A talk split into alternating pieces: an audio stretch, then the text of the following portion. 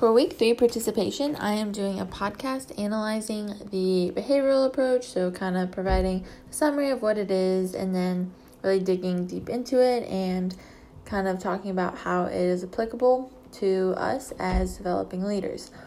So, first of all, it really contrasts the skills approach in the sense that um, in the skills approach, it was the first time that we really acknowledged that skills could be learned but I really like the behavioral approach because it really focuses on how leaders act and what they do and the most efficient way to do it.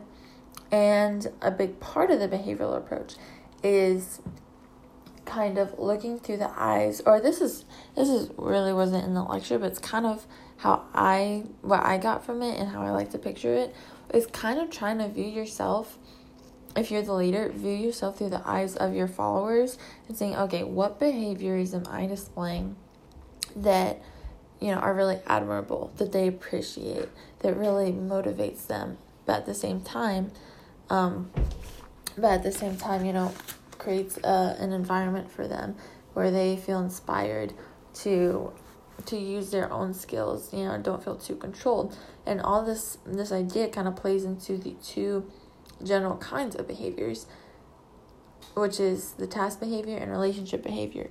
These are both crucial to the behavioral approach.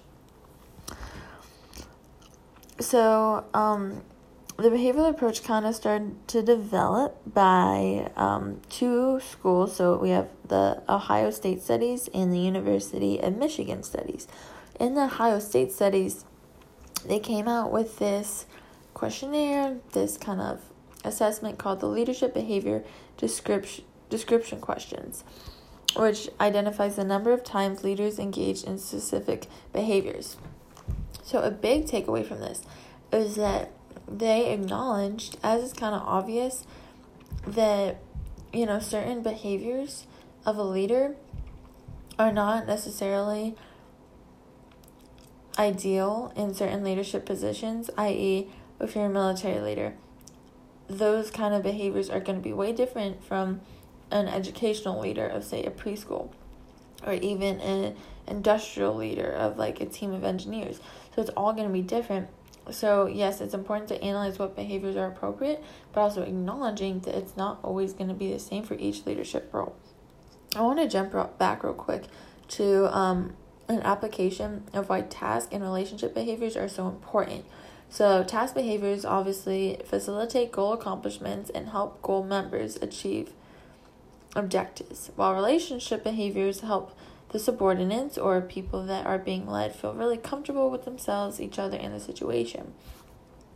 So, these two really do go hand in hand. The really, I think of when I did soccer, what was the task? What was the goal that we were presented with each week? It was to win games become the best athletes we could be that's physically and you know our mentality. And just to grow and as athletes and become better soccer players. Um so that was our task. That was our goal you know that that drove us. But at the same time our coach would tell us constantly that all that is for nothing if our relationships within our team members are not strong enough and this really makes sense because, you know, if you're too task focused, I don't want to say too task focused, but if that's the only factor that you're analyzing when accomplish a goal, I feel like you lose yourself because you're you're so okay, so this is going to sound a little not make sense at first, but in a sense you lose yourself because you're becoming too focused on yourself. So is what I'm saying by this is the task only becomes about bettering yourself and furthering, you know, your own your own means. But when you add the relationship factor, it kind of allows you to take a step back and kind of step outside yourself and say like, okay, obviously, you know, accomplishing these tasks are going to benefit me as a soccer player.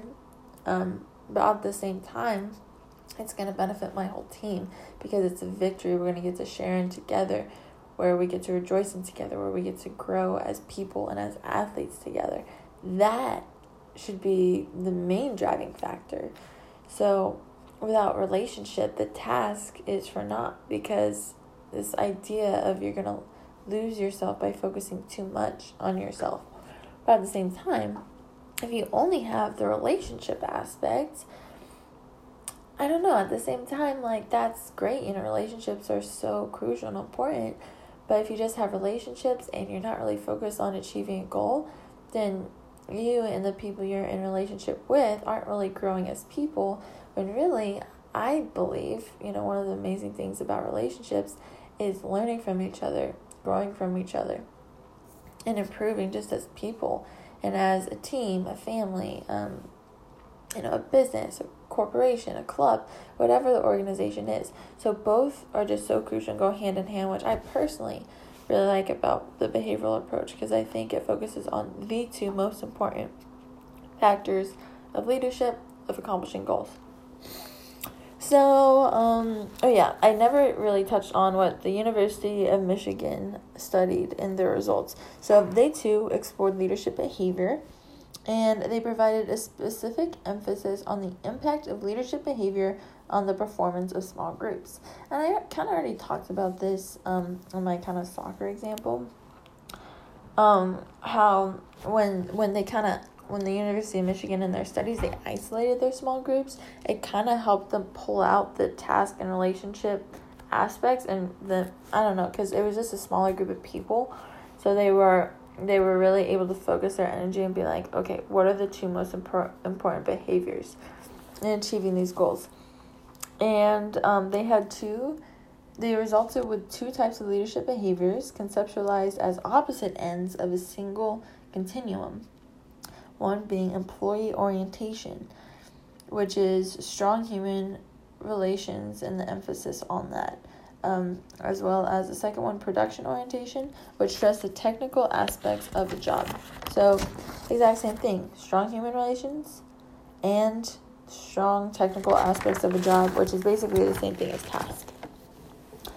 Okay, so now I want to take probably the majority of the rest of this podcast to talk about the Blake and Mouton's leadership grid, which was developed in the early 1960s and used in organizational training and development, which explained how leaders organized to reach their purposes. Had two factors one, the concern for production, concern for people. Again, same idea of task and relationships, simply just in, in different phrasing. So the first as the first type of Mouton's leadership grid was the idea of authority and compliance, which is the leadership technique defined as the efficiency in operations resulting from arranging conditions of work such that human interference is minimal. And you know, it was interesting because as I was learning this, I was like, this does not seem like the best kind of leader. It I don't it just came across as very controlling, demanding, hard driven, and somewhat overpowering. But then, and this is talked about in the lecture, and it is so true that, you know, as negative as that can sound, is crucial not only to individual teams, but when I think of teams, I think of just like how those individual, like those certain groups make up a society as a whole. So, really, they end up being crucial to the society as a whole.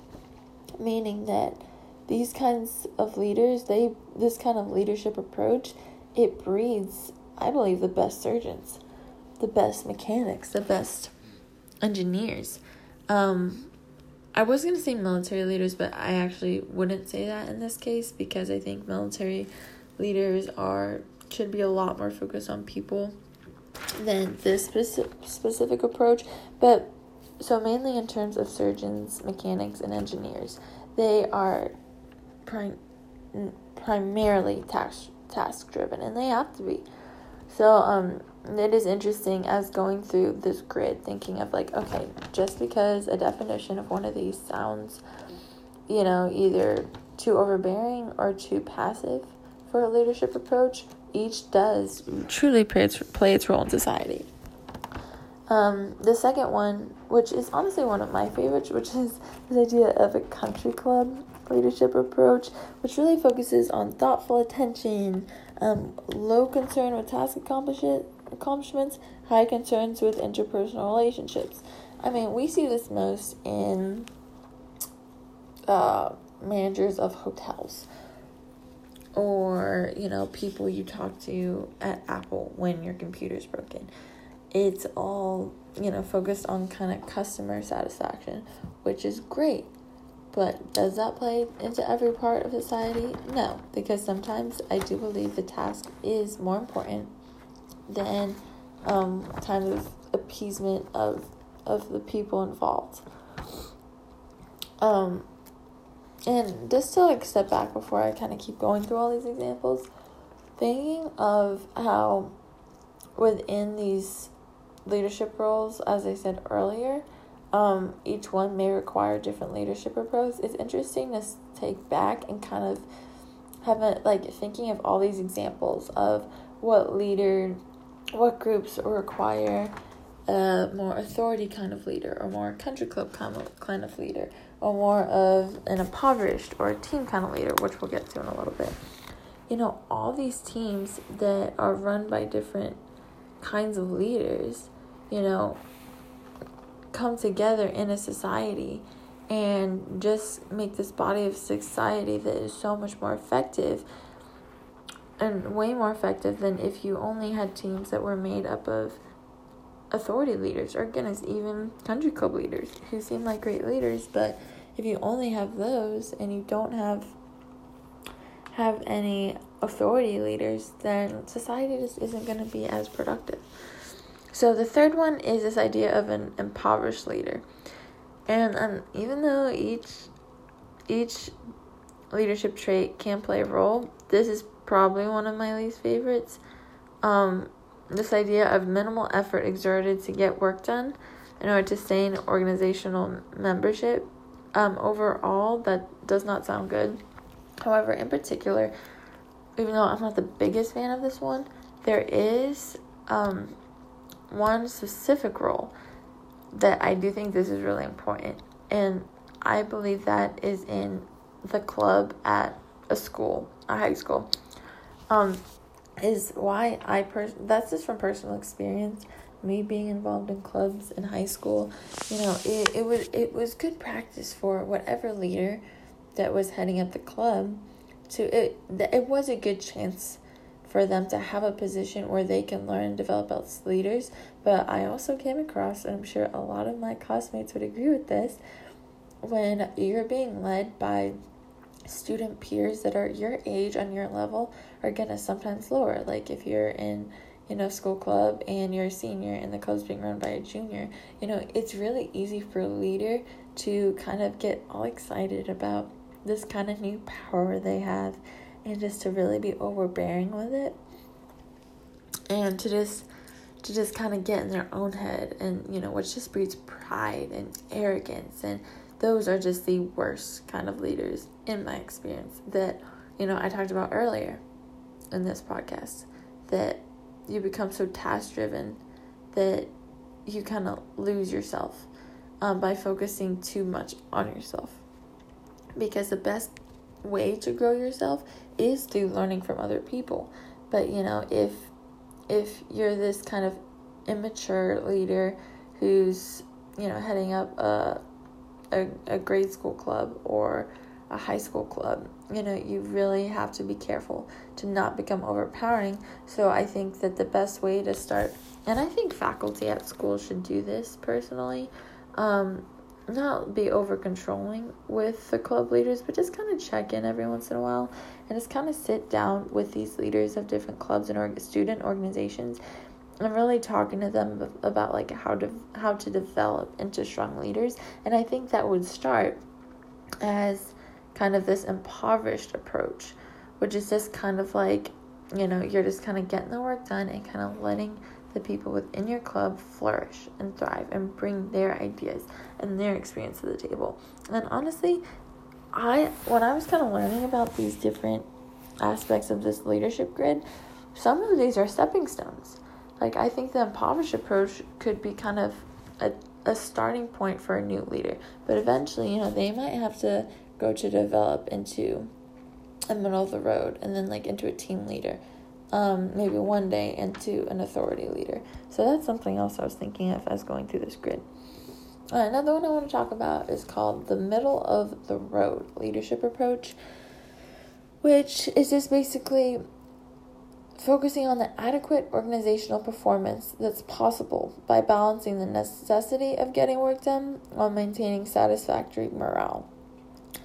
Again, this can be great, but also it does bring forth this idea of compliances and avoiding conflict. I personally do not like a leader that avoids conflict. Um, never have. I I really don't think that's a good trait. Um, now, even though middle of the road as a whole could be an effective, you know, leadership technique for certain roles, um, this specific specific aspect of of avoiding conflict, I will never agree with. Um, in the sense that okay, that probably sounded bad, in the sense that obviously you want to maintain peace. Um, as much as possible. I think that's what a leadership should do. But if conflict is presented to you that will get in the way of your the people you're leading or get in the way that the task at hand and you avoid that simply to for kind of more your own well-being um, for you to kind of avoid getting you know beat up over it um, for lack of better words then i think that breeds a weak leader which it will be reflected on by the the accomplishment of whatever task is at hand and as well in the attitudes of the leaders and or of the followers. And honestly by avoiding conflict leaders can easily lose respect lose the respect of their followers which really is not a good thing either so personally that's my opinion that's my experience um this middle of the road approach can be efficient let's say when tasks only need a little bit of effort but yeah, this whole idea of compliance, avoiding conflict is not my personal preference. Um, oh, and then the last one of the main grid. There's kind of more that come off of this, but definitely the last one of this main grid is this idea of team, which is kind of what I started off this podcast discussing. It's this idea of work accomplished via committed people. Inter- and this uh, this this interdependence of a common stake in the organization's purpose, which leads to relationships of trust and respect. They really, I believe, this team approach is the embodiment of the behavioral approach as a whole because it is all task and relationship. Perfect example of this is a coach. Excuse me, I had to sneeze. Pardon me. Um, a coach. I already talked about this. Oh, you can't have the task aspect without having the relationship aspect. The relationship aspect, as great as it is, won't be as efficient if you don't have a task. So, yes. Um, okay, then we kind of get to a few, two outliers of this behavioral approach. Um, though they're not a part of the original five, I think they're still very important to really think about. So, this idea of a paternal paternalism and maternalism leadership approach.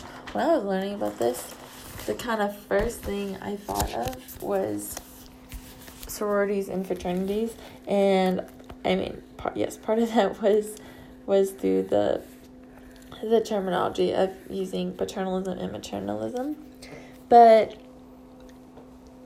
but the part that really made me think of fraternities and sororities were okay not i shouldn't say this approach as a whole. It was more one specific aspect of it which was the idea of considering the organization as a family which and as professor bruce discussed sounds good but honestly can be really toxic.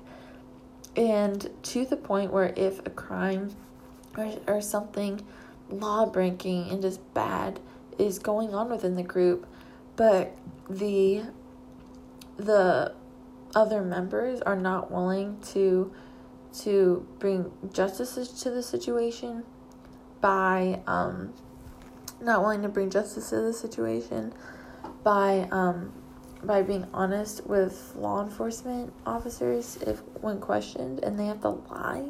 That's just so destructive to who, who you are as a person. And this is a really morbid example but my cousin um, she goes to clemson and she's in a sorority which i actually really like the atmosphere of her sorority but there was this one fraternity and and she told me a story about it and the fraternity was removed from Clemson years ago. But there was basically, which is so sad to think about, but there was this kind of ass. So, someone died basically at the hands of these fraternity brothers. It's a really long story. I just don't have time to get into it. But it was just so heartbreaking because it's, you know, this kind of gang violence approach of you have to do this. And in order to be kind of like initiated into this brotherhood a specific fraternity. And eventually, you know, the perpetrators were were brought to light, which side note, another thing about having an organization that breeds off lying to protect each other, the truth tends to be discovered at some point. So really, it just doesn't do anyone any good at all. Um, even if you're trying to protect your brother, like they're gonna get found out eventually. Anyway, so it's just overall very bad. But anyway, so um but the brothers in this fraternity that participated in this horrible act were just constantly or sorry, pardon me. They were constantly protected by those in the fraternity that didn't participate in it. And um, they were able to kind of uphold this lie facade for a little bit, but eventually the story started to conflict and um, they were found out. And they too are serving their time, serving their sentences for this act, even though they weren't the ones that really, that truly committed the murder. And anyway, so, so that is just so scary to think about. And more, more of a lighthearted note, um, I think of The Office when I think of the organization as a family, because because there's one episode when um the boss what's his name? I can't remember his name. But he talks he's bring he brings everyone into a meeting and everyone just looks tired and like not happy to be there. And he's like this business like this organization we're a family here. And he just kept going on and on about this family environment he's trying to create. And you know it, it, it was way more lighthearted than my first example. But um but you know it was a very comical kind of imagery of this idea of organization as a family. But it was funny the funniest part to me was seeing um the workers you know at in the office um how they were looking at each other and like sneering because it's like this is not my family. You know this is my work um i'll do my best here but my family is at home like i work i'm doing this job for my real family and anyway i just think it's so important that even though this sounds good, it's really so toxic. And I've heard multiple examples, but the one about the fraternity has always stuck with me. Anyway, um, but if you look at it from a different perspective, where, okay, so the definition of this approach is more the reward and approval um, bestowed on people in return for loyalty and obedience.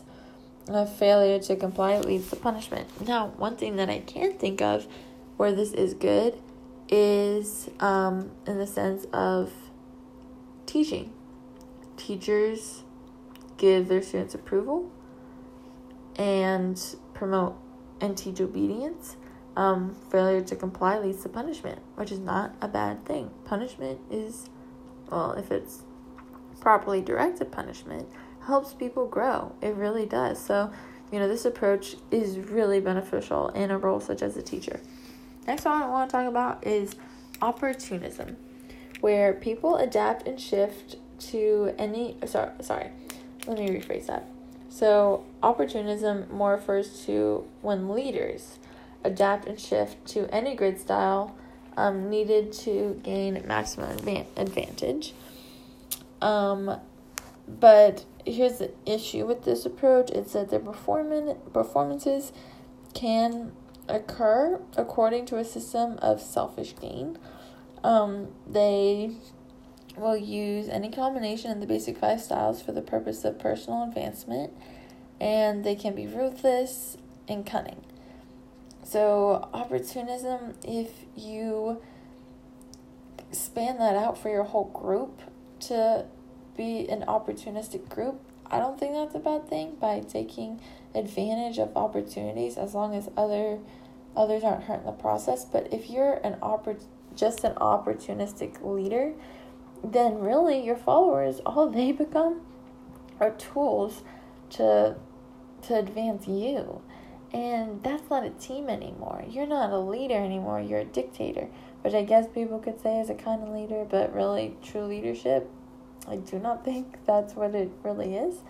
Um, but but yeah, so opportunism again can be good if channeled in a certain way, but if it's only focused on the leadership leaders sorry, the leaders advancement in society, so bad and that person should be removed from leader leadership a leadership position right away. Now however, so if you recall, I was talking about how the opportunism can be ruthless and cunning but it can also be adaptable and strategic. So, again, adapting the idea of opportunism to where it affects your team and the accomplishment of your goal as a whole. And again, it does bring a strategic side of of taking advantage in positive ways. Taking advantage of things is not always bad. As long as other people aren't harmed in the process, you're you're using the most of what's in front of you, your resources. Um, okay, so almost done, but I just want to kind of briefly go over strengths and criticisms because we do this at the end of every um, approach we study. And I think it's really important because there are great takeaways we can take away from these approaches, also, not so great ones that should be avoided. Again, I know I've said this a thousand times, but task and relationships, biggest part of the behavioral approach, crucial to to a leadership role, in my opinion and my experience, by far. Um, another thing I really do like about the behavioral approach is that through it, you can really learn a lot from yourself as a leader, but also how you come across to others. So, the whole idea of seeing yourself through your followers' eyes, I think, is so important and an important exercise and just habit that leaders need to do with every decision. You know, every day they wake up, that morning and go to lead that group how how can i see myself through my my followers eyes how do i want to see myself through my followers eyes um now in contrary to the trait approach behavioral approach includes behaviors and the actions of of themselves and analyzing that not just their traits what are my behaviors and what are my actions and again, I think that does go hand in hand with trait approach because it focuses on okay, what traits do I want in order to, or sorry, what behaviors and actions do I want in order to develop develop certain traits. Again, what traits do I want my followers to see in me? It all kind of, you know, flows and goes hand in hand once you start kind of thinking of these important concepts and aspects of leadership. It all kind of starts to flow and, and circulate. Um, another plus, it just from a more database level, there are a broad range of studies on leadership style, and um, and there's credibility to the basic tenets of the approach. So that's always good when studies back up um, these things. Now there are some criticisms in a sense that that research has not always adequately demonstrated how leadership styles associate with performance outcomes. So, again, these sound great, but do they really benefit performance outcomes? Um, other thing um, to be careful of is that it implies that the most effective effective leadership style is the high high style, i.e., high task, high relationship, and the research finding on this is limited so, um, even though these things seem obvious, later the the data does not always back it up. But anyway, so yeah, so far I would personally say that's my favorite um, approach is the behavioral approach. Um, just in my personal experience and from what I've heard, I really think it's probably the most effective approach. It has a lot of different aspects to it and a lot of different takeaways. But yes, so um I'm gonna end this podcast here. Um, and until next time.